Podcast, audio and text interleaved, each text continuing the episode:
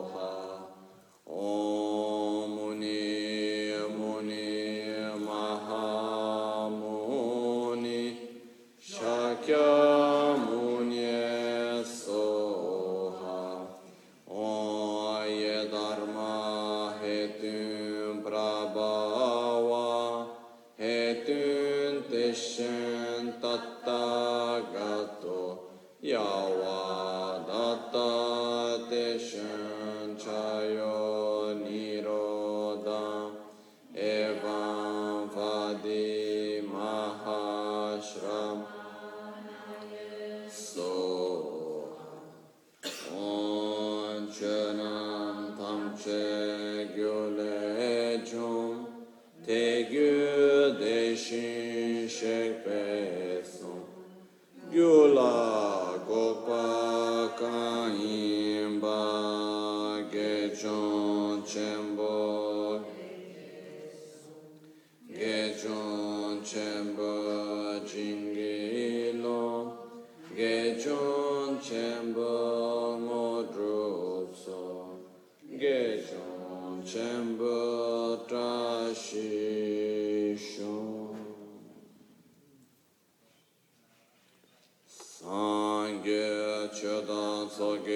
Chonam La Chancho Bhardo Dani Kyapso Chi. Dagi Jinso Gibe Sonam Gi. Drola Pinchra Sangye Druparasho Sangye Chodan Soge Chonam La Chancho Bhardo Dani Dagi chushe gibe tsonam ki Rola Pinchira Sangye Druparasha Sangye Chedan Sagi Chancho Bhargo Dami Kersu Chin Lagi Chinsu Gibet Sonamgi Rola Pinchira Sangye Druparasha In the Buddha, Dharma and Sangha, I take refuge until enlightenment. Through the practice of generosity and the other perfections, may I attain Buddhahood for the benefit of all sentient beings. Good morning. janchu semgi tasho ne dene dewar drowa la semshi sushi gilu gyur sunam jini lude la keba yini sem. Keba yini sem de na.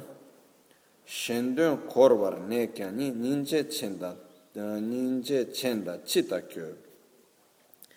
Dini chanchu sem topki ngungi dikpa se che ching sunam gyatso du che chir nindun nampe chok tu she. tewe kyunga tewe kyunga, tewe kyunga kun selwe janchu semgi ta shune dene dewar drowa la semshe sushi gilu gyur. Semchen thun drop cha chirpung mö ten ga dang torwa yin mö pa dunga jikpa dang teyi penyo sambe ke. Because the strength of his bodhicitta aim in in depleting huh? is de uh, because the strength of his bodhicitta aim is depleting his negative forces from the past and gathering oceans of positive force. He is explained as surpassing the Shravaka listeners.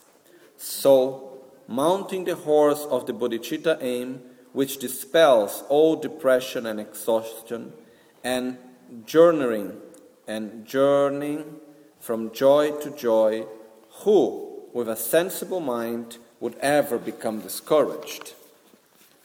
Thus, the supporting forces for fulfilling the aims of limited beings are strong intention, steadfastness, steadfastness, delight, and letting go. Strong intention is developed from the dread of suffering and by reflecting on its benefits. So, uh, we go to verse 29, and uh, verse 29 says, Because the strength of his bodhicitta aim is depleting his negative forces from the past and gathering oceans of positive force he is explained as surpassing the Shravaka listeners. So here, what happens is, first of all, what is this bodhicitta aim? The bodhicitta aim is the deep wish to help others. And to do that, I must develop my own qualities. Because what happens is that when we develop the wish to help others, one thing is to say, I love you, I wish you to be happy, and uh, simply love you. The other point is when I say, I love you, I wish you to be happy, and I will do anything I can to make you happy. How difficult is to help someone? Quite difficult, no? Because one thing is to help someone, for example, by giving him food. Okay, it's wonderful and very noble to help others, giving them food and so on, shelter and so on. But there is a big difference between helping someone by giving him food and helping someone to help himself by transforming his mind. That's much more difficult, no? So, when we are nearby someone, and we look at that person and we want to help him so much and we don't know how. That's quite easy. That's quite common actually. To be nearby the person and we see the person suffering and we see the person having attitudes that are not good for himself. And we look and say, Come on, why do you act like this? Please. And it brings no benefit as we can ask and we can try and we can do and here and there and we can shout and we can be nice and we can do so many things, no change. And then we may get a little bit desperate and we say, and then now what can I do? You know, I have been trying my best to help this person, I'm simply I'm not able. So then we may feel very much, how to say, um, powerless somehow. You say, How can I help others? I think many of us have already had this sensation sometime in life. To be nearby a person that we want to help and we simply have no idea how. How many times it happened also that we try to help someone and we create more harm than benefit? It can happen also. Why? Because of one simple reason we are ignorant. And who needs to adapt is the one who is helping, not the one that is being helped. Very often we listen to people saying, Oh, but I want so much to help him, and he doesn't, he doesn't want my help. No, it's not that the other doesn't want our help, it's that we do not know what's the right way how to help him. Okay? So imagine the bodhisattva in the beginning. The first step is to develop great love towards everyone, to open one's heart and to love everyone and to have compassion towards everyone. But the problem is the problem is not a problem, but the difficulty that comes after is that when I start looking to everyone and having love towards everyone, I start at the same time saying, Oh, how can I do that now? How can I help everyone? And we, there is a moment of some type of desperation of saying, I have no means whatsoever how to help everyone. And then here comes the conclusion, which is I have no other choice than developing my qualities to their maximum potential, which means becoming a Buddha to help others. It's because in the way as I am right now, how can I help everyone? Is there any way? I cannot see. So that's why I have no other choice than reaching enlightenment. Because through that I can help out at all. It's like one of the main qualities of Buddha is that Buddha, we are not talking only about Buddha Shakyamuni, any person who reached enlightenment, any holy being, any Buddha, has the capability of helping and showing the path to enlightenment to each and every one according to their needs and capacities. No? There is one very simple example which we have said many times. Lama Gangchen was talking about this some days ago here, which is the story of the king which was a prince, and I always forgot the names. And uh, the king killed his own father. If I remember well, his own father and mother, actually. Why? Because he was a prince and he wanted to become king, so he killed his parents. And uh, he got all the power, but after some time, he started to regret. He felt so guilty for what he had done. So guilty. So, after feeling this deep and strong guilt, he was about almost to suicide himself. He didn't know anymore what to do after having done such a negative action. So, what he did after that was that he went to look for help, and somehow he looked, he went to Buddha, and he went to Buddha and said, Oh, Buddha, you know what I did? I killed my own parents. I am so sorry. I, you know, I did the worst thing I could ever done. And he was so guilty for what he had done. And Buddha looked at him and he said, in Tibetan it says, Padang mani sejashin, which means the father and the mother are to be killed. No, he was looking and said, okay, sorry. Okay, but the Buddha said, okay. So then he started to change his mind. He felt a little bit less guilty. And slowly, slowly, he understood that when Buddha said the father and mother are to be killed, he intended to say aversion and attraction are to be eliminated. But at that time, he had he already learned how to deal better with his guilt. So he already started to purify his negative action, to change his mind.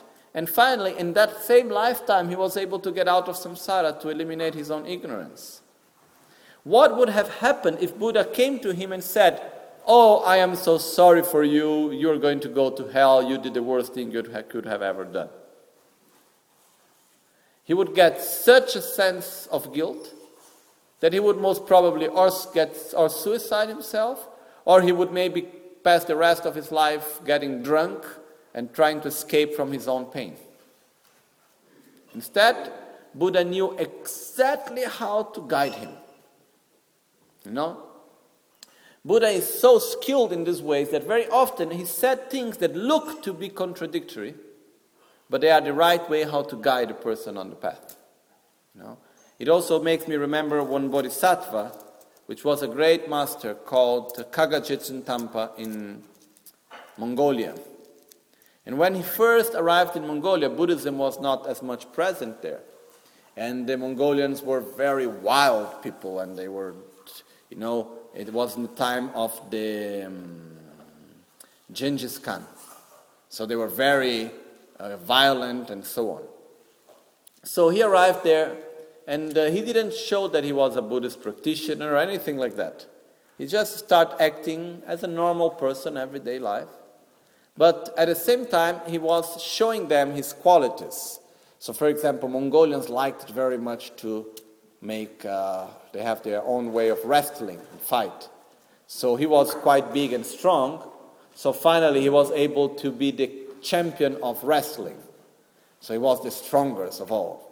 Then he was very successful with women and he was able to, yeah, somehow to seduce, but to get the attention, everything from all women would like be amazed with him. And then he was the best in the tactics of war. And he was the best businessman at the same time. So anywhere, and oh, he was also a very good craftsman. He would make beautiful statues and so on. So you know, he had all qualities everywhere. Everything that was mundane and that people was seeing as something important, he was the best.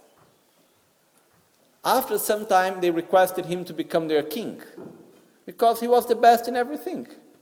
And at that point, he said, Okay, I can become king with one condition that you follow my advices. And then they said, Yes, we will follow. And on the moment he became king, he started to teach them Dharma and Buddhism. Said, okay, now we stop doing war, we act in this way, we do like this, and he started to teach them Dharma as he went on.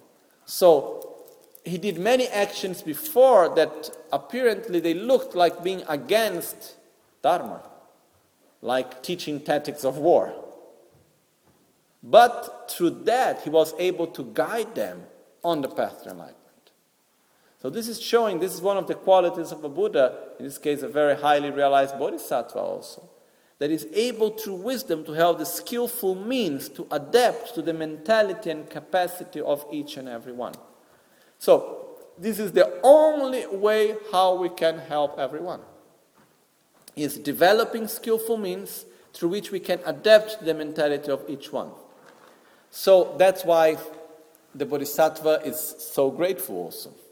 And the other aspect is that once, this is the bodhisattva aim, but once we develop bodhisattva aim, you know, our actions become much, much more broad, much wider.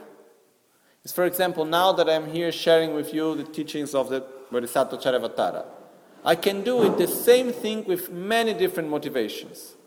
For example, I can be here with the motivation of saying, okay, I like just to do my duty to say what I need to say, that's all.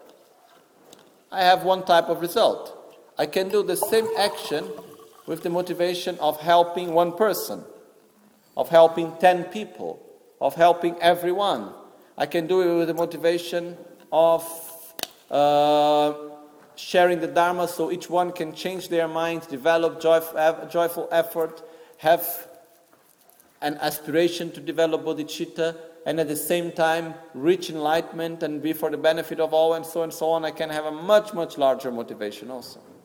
Depending on what is my motivation on the same action, it changes the range of my action. So, the same identical action, if I do with a motivation of my only benefit, I have one type of result. I accumulate one amount of positive energy. If I do the same action with a motivation of benefiting all, I have a much, much, much, much, much, much, much, much, much higher positive energy that I accumulate. Why? Because instead of doing it for one, I do it for infinite beings. So the benefit is much higher. So what, what the point here is, by developing bodhicitta, the bodhisattvas not only purifies a lot of negativities, but he accumulates a lot of positive actions, an amount that we, is, is even impossible for us to imagine. And that's why he's explained as surpassing the Shravaka listeners. The Shravaka listeners are practitioners that only follow the path for their own liberation from suffering, which is a wonderful path also.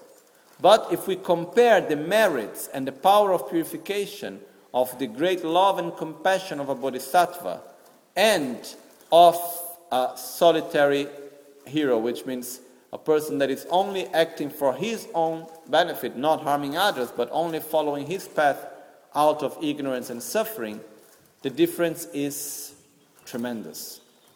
Okay? Why is this verse here in the part of joyful effort? Because we may think, oh, to reach, to develop bodhicitta, to work for the benefit of all, that's too difficult. Instead, what happens is that when we do for the benefit of all, finally, who is the one receiving the highest benefit? Ourselves.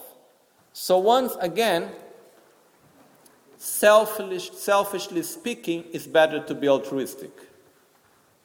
When we do for the benefit of others, we are the ones who receive the highest benefit, first of all. So, it's really there is no reason whatever why we shouldn't put effort into develop bodhicitta aim. And at the same time, we need to remember also that developing bodhicitta, developing this great love and compassion, is not something that is too far away from us and impossible to develop. It's something that we can do, but we must put effort to do it. You know, if, if each and every one of us would not be able to develop bodhicitta, for what reason would all these teachings have been given until today? The only reason why Buddha and all the great masters that came after him gave teachings about bodhicitta is because we can develop it. That's the only reason. So we must put effort into that. Okay? All right, so let's move on. So, the next verse, verse number 30, says So, mounting the horse of the bodhicitta aim, which dispels all depression and exhaustion, and journeying from joy to joy, who, with a sensible mind, would ever become discouraged? The point here is that with the bodhicitta aim, it will bring us always from joy to joy. It will bring us always from a state always better. In the sense that the more love we develop, the more concentration we develop, the more balance we develop, the more harmony we develop, and so on, we will just go to a better state of life. So, in the moment that we see that actually, through the path of the Bodhisattva, through the path of helping others, through the development of love and compassion, what happens is that we are simply going to go from joy to joy, our, the quality of our life, independently where we will be, gets simply better. Why should we ever get discouraged? Why should we become lazy on such path? There is no reason. Sure, you know, the road sometimes is bumpy. It's not that the road is always perfectly and nice. Sometimes there are difficulties. But once we see that we are, he is talking about the horse because at that time, the 8th century, was the best way of transport that existed, the fastest and the most stable way. But if we think well, once we know that we are on a steady, stable path, that as we go on, we just get better and better, why shall we be discouraged by it? There is no reason. It should take away all types of depression and worries and so on, when we should just get happier and happier, more and more joyful into this path. So, what happens is that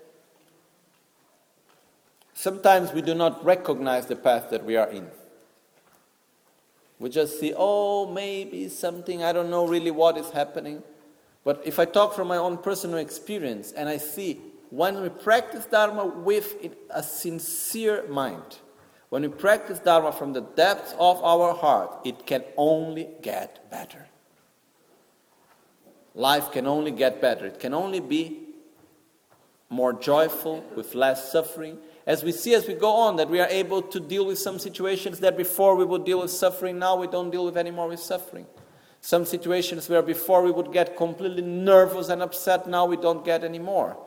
There are other situations where now I have more joy than before. So it just gets better. So if we are able to see this, then why should we get ever discouraged? Why should we be lazy on our path? We should always have the enthusiasm to do. because it just gets better. So, sure, there are some moments in life where we get stuck, where we may be in a situation we don't know how to deal with it. As I was saying yesterday, you know, there are some situations in which it's like there is no more way to escape. You know, sometimes in life what we do is that we constantly escape from one of our inner enemies or one of our shadows, let's say, like this. And there are sometimes life puts us in some situations where simply there are no more excuses, where simply we cannot escape anymore. We have nowhere else to go other than to look ourselves in the eyes and say, Oh, I must do something about it. And I believe that these moments are very difficult, but at the same time, they are beautiful. Why? Because they force us to make a step ahead. So, we should remember that this path that goes from joy to joy brings us from a better and better state. It's not always steady and stable and perfectly nice. There are moments of difficulties, but when we look to our own spiritual path, in particularly into the path of the Bodhisattva, is just bringing us from a state of joy to more joy. In other words, if we really look clearly to our own inner development, it will only bring us more joy. So, why shall we ever get discouraged or lazy on our spiritual path if it's only making life better? There is no reason whatsoever for that. Okay? So, um, to conclude, we have this last part, the first part of this verse, as it says Thus, the supporting forces for fulfilling the aims of limited beings are strong intention, steadfast, uh, steadfastness, delight, and letting go. Strong intention is developed from the dread of suffering and by reflecting on its benefits. The point here is that uh, for us to be able to have constancy in our practice, for us to be able to develop this joyful effort in our path, we must develop, first of all, what is called an aspiration, which here is translated as strong intention. Okay? Uh, tomorrow I will give a better explanation of this verse. I need to give a look at the commentary, because I could give my own interpretation, but I prefer to look at the commentary about the meaning of steadfastness, delight, and letting go. But the first one, which is intention, as it says, strong intention is developed from the dread of suffering and by reflecting on its benefit. The point is, for me to do anything, I will only do what I want it. You know? So when we come into life and we say, oh, why I don't do it? Because I don't want it. As simple as that. So, making it quite simple, I could say one of the main reasons why we have not reached enlightenment yet is because we don't want. It's true. How many times a day we think about enlightenment? No. How many times a month? Do we wake up in the morning and we say, Oh, I must reach enlightenment. I must eliminate my selfishness and my ignorance today. I'm not going to let these negative emotions win upon myself. I'm going to act with love and compassion. I'm going to practice Dharma perfectly today. Do we think that every morning? Or we just wake up and we say, okay, how can I continue to survive today? You know? So, we get the results from the energy that we put, and we put energy in what we want. We cannot, we don't put energy in what we actually do not want. One of the strongest forces that exists in life is the wish, is intention, is desire. That's what drives us everywhere, what drives us to everywhere and everything. So, in our own path of the Bodhisattva, in our own spiritual path, it's essential for us to make clear what we want for ourselves. So effort comes out of intention, intention comes out of faith. Faith doesn't mean blind faith. Faith means to believe in the importance of whatever. So, if I am sick and I'd like to cure of my sickness, I must believe that I can get cured, and I must believe that that medicine will help me, and I must believe deeply, have faith in my own potential of healing, and I must wish so strong to get cured. Then I will do anything I can to get cured. You know, we can realize so much in life, and all we need really is the right intention. Sure, there are things that we cannot realize, you know. There are some aspects in life of things that even if we wish very strongly, we cannot get. For example, I can wish as much as I may want to get pregnant. It simply won't happen, at least in this lifetime, you know. Or I can say, I want to become an astronaut. I think that's a bit difficult, you know. Or I could, I could, I could go on and on making examples. There are some things that simply we cannot. There are not, there are not conditions there for me to be able to do now. But from the other side, there are so many things that we can realize. The only thing that we need to be able to realize it is the right effort. And to have the right effort, we need to have the right intention. To have the right intention, we need to have faith. We need to believe in it. Sometimes I have reflected why we do not realize many things. Why we don't put effort in different aspects of our spiritual path and other things also.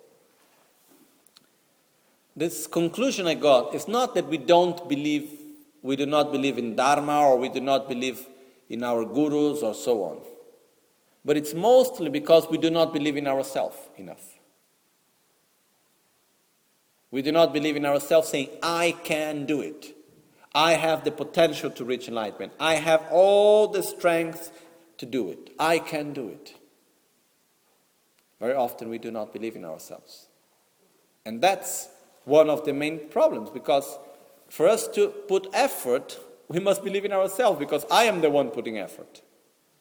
It's much easier very often for us to say, Oh, please, Buddha, come here and help me, take me from out of suffering, you know. But that's not going to work. So, we must develop this strong intention. And as it says here, for us to be able to develop this strong intention, we must first of all recognize what is harming us and what is benefiting us.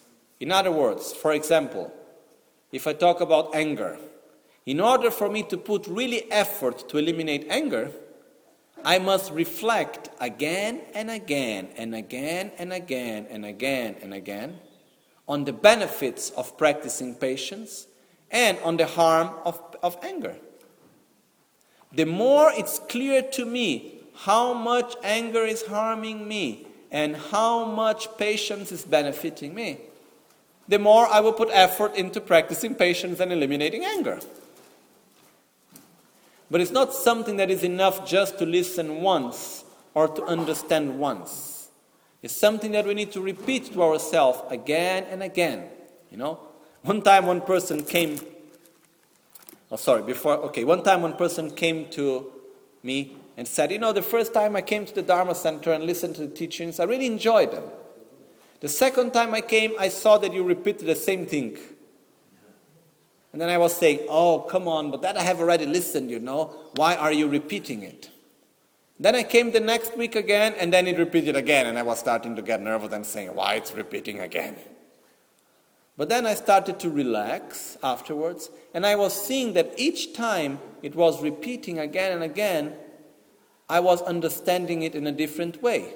And slowly, slowly, it was getting more deep.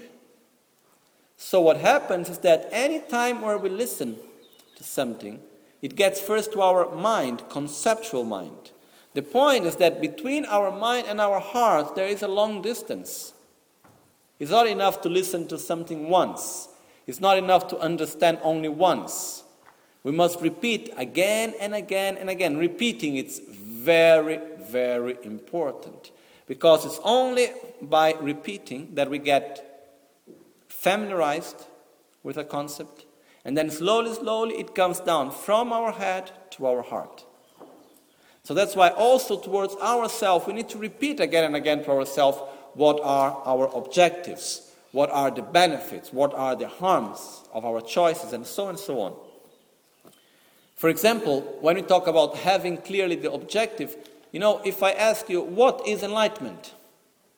Many of us would really say, I don't know. Sincerely, I have no idea. Okay?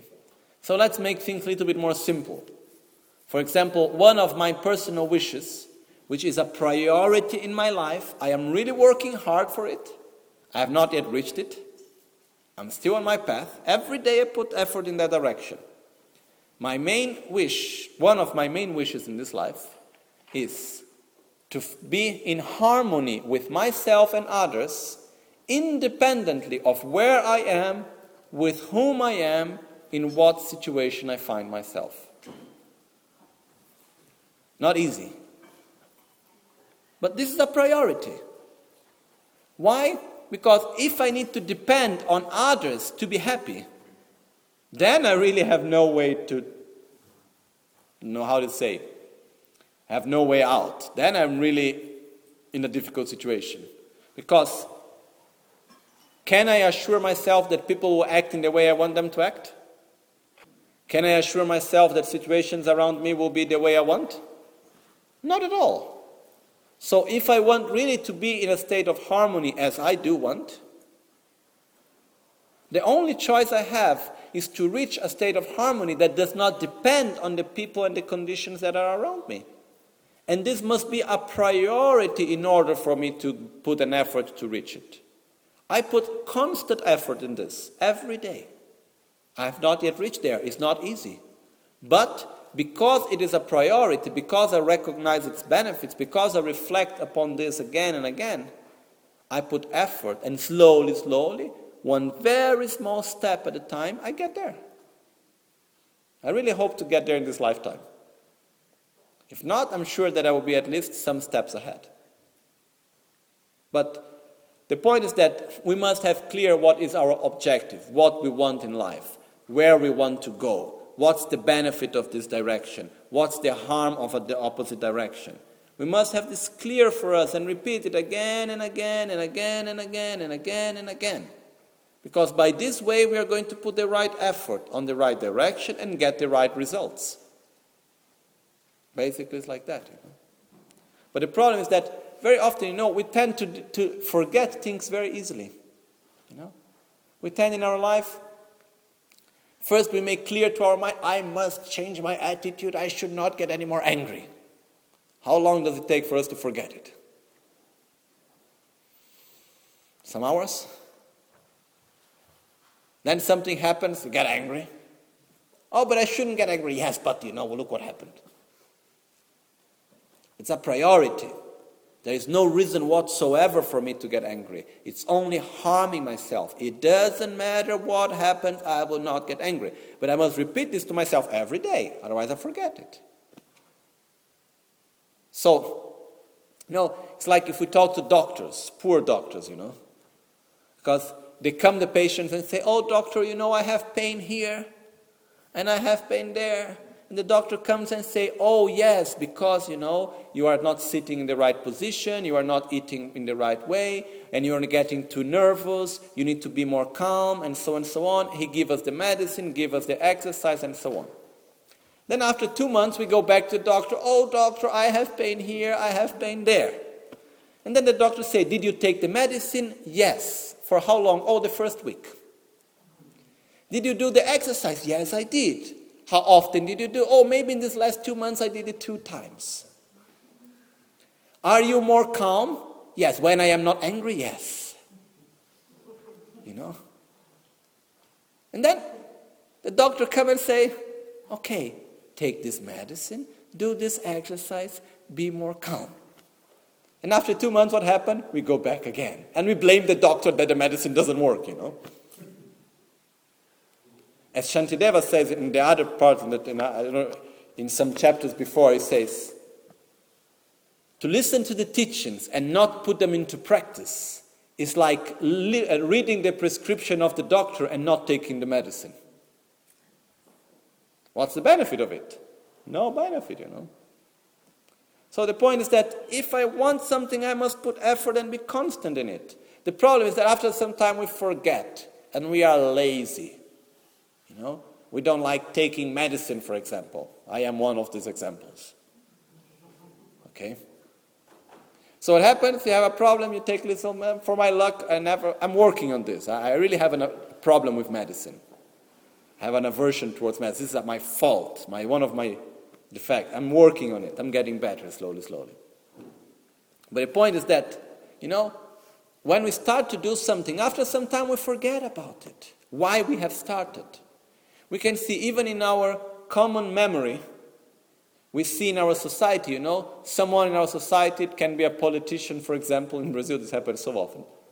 Come a politician, he does something really terrible. After five years, he's back there, and everyone have forgotten what he did. And if they did not really forget, okay, but what it matters, it's already gone, you know. But we forgot. In the same way in our life, you know, we make choices very clear why. After some time, we forgot that mind is gone. We had we developed such a precious state of mind. And then after some time, for very stupid small reasons, we forget about it. That's why it's important for us to remember to ourselves our choices and the reasons of our choices again and again and again, daily. We need to remember why we need to develop a spiritual path, how much only dedicating ourselves to material life, it's finally, how to say, meaningless, empty, at the same time, it's looking for nice words. Um, it's empty, let's say. Okay? And uh, at the same time, it's really disgusting somehow. Yes, pitiful. It's like, oh, look that. To live this life only to survival. I must do something about it. So I need to remember it again and again. Because after some time, after a short while, we are already completely driven by the little small problems of daily life. And we forget about the main goal. So that's why we must remember it again and again. What's the harms of one choice? What's the benefits of the other? For example, as I just said before, what's the benefits of not criticizing others? What's the harms of criticizing others? I must repeat it again and again so that I may wish not to criticize others, so that I may put the right effort in order not to criticize others. So I may reach the level where I do not criticize others. You know? For me to be able not to criticize others, first I must put effort to do that. In order for me to put effort, I must wish to reach that stage. And for that, I must understand the benefits of doing it and the harms of not doing it. Otherwise, it won't happen. So, this is, we need constantly to put effort into this direction in order to develop effort into whatever we want to realize. Okay, so this is all for today. And uh, tomorrow we will continue with the rest. Okay? Jetsun lame rapten chi namkar chinle chochur gepa da tempe dreme sas drove munsel tato ne gyur chi nimo dele tsendele nime kuyan delek shi Nyensen takto delek pe kuncho sumgi jingil kuncho sumgi ngodrup tso kuncho sumgi trashisho. At dawn or dusk, at night or midday, may the three jewels grant us their blessings. May they help us to achieve all realizations and sprinkle the path of our lives with various signs of auspiciousness.